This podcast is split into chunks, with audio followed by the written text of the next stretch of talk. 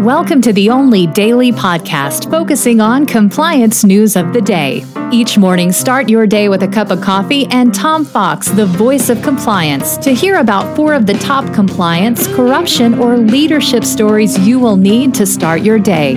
The Daily Compliance News is a production of the Compliance Podcast Network. First, a word from our sponsor, Ethico. In the intricate world of ethics and compliance, each second is precious, and slow case closures are more than just delays, they're missed opportunities. Enter Ethico. Our solution revolutionizes case management, cutting case closure times in half and turning every challenge into a chance for improvement. Imagine a workspace where efficiency and compliance coexist harmoniously. Don't just dream of faster resolutions, make it your reality. Visit ethico.com slash CPN today to book a demo and dive into our exclusive white paper by Tom Fox 2023 The Year in Compliance. Empower your team with the tools they deserve. The Daily Compliance News for January 16, 2023. The Crown Jewel Edition. We begin with that story from Business Insider, which, in a very, if not provocative, interesting article, asserts that the Chinese military appears to have a serious corruption problem.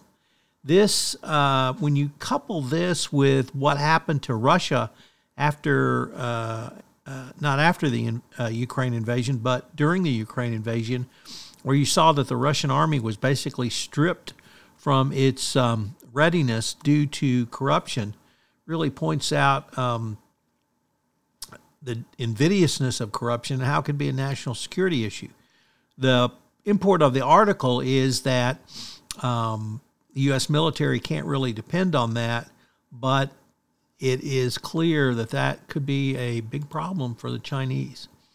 Next up, uh, from the Risk and Compliance Journal at the Wall Street Journal, David Smagalla reporting that the crypto firm Genesis Global Trading will pay $8 million to the New York State Department of Financial Services uh, for its alleged failings in AML and cybersecurity programs. It's part of the now bankrupt Genesis Global Holdco, which closed its U.S. spot crypto trading operations in September, is in the process of winding down. As part of the settlement with the DFS, the trading unit will surrender its BitLicense, which allowed it to operate a crypto business in New York.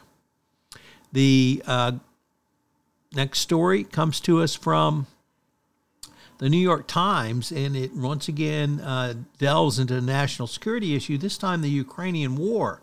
And interestingly, it has allowed uh, Ukraine as a government to rein in the oligarchs, which had caused it so much trouble on the world stage, uh, largely because they um, Russia has destroyed the plants and physical facilities of the uh, uh, Ukrainian oligarchs. Um, so, um, something actually positive out of this, although it's hard to see much of anything positive coming out. And our final story comes to us from the Financial Times, which reports that Bill Ackman is going to sue the German media group Axel Springer over allegations his wife engaged in plagiarism. It's going to be very interesting to see how this plays out. Um, once you bring a lawsuit, you unleash forces on your wife that you don't know about. The Daily Compliance News is a production of the Compliance Podcast Network and a proud member of C Suite Radio. Thanks so much for listening. I hope you'll join me again tomorrow.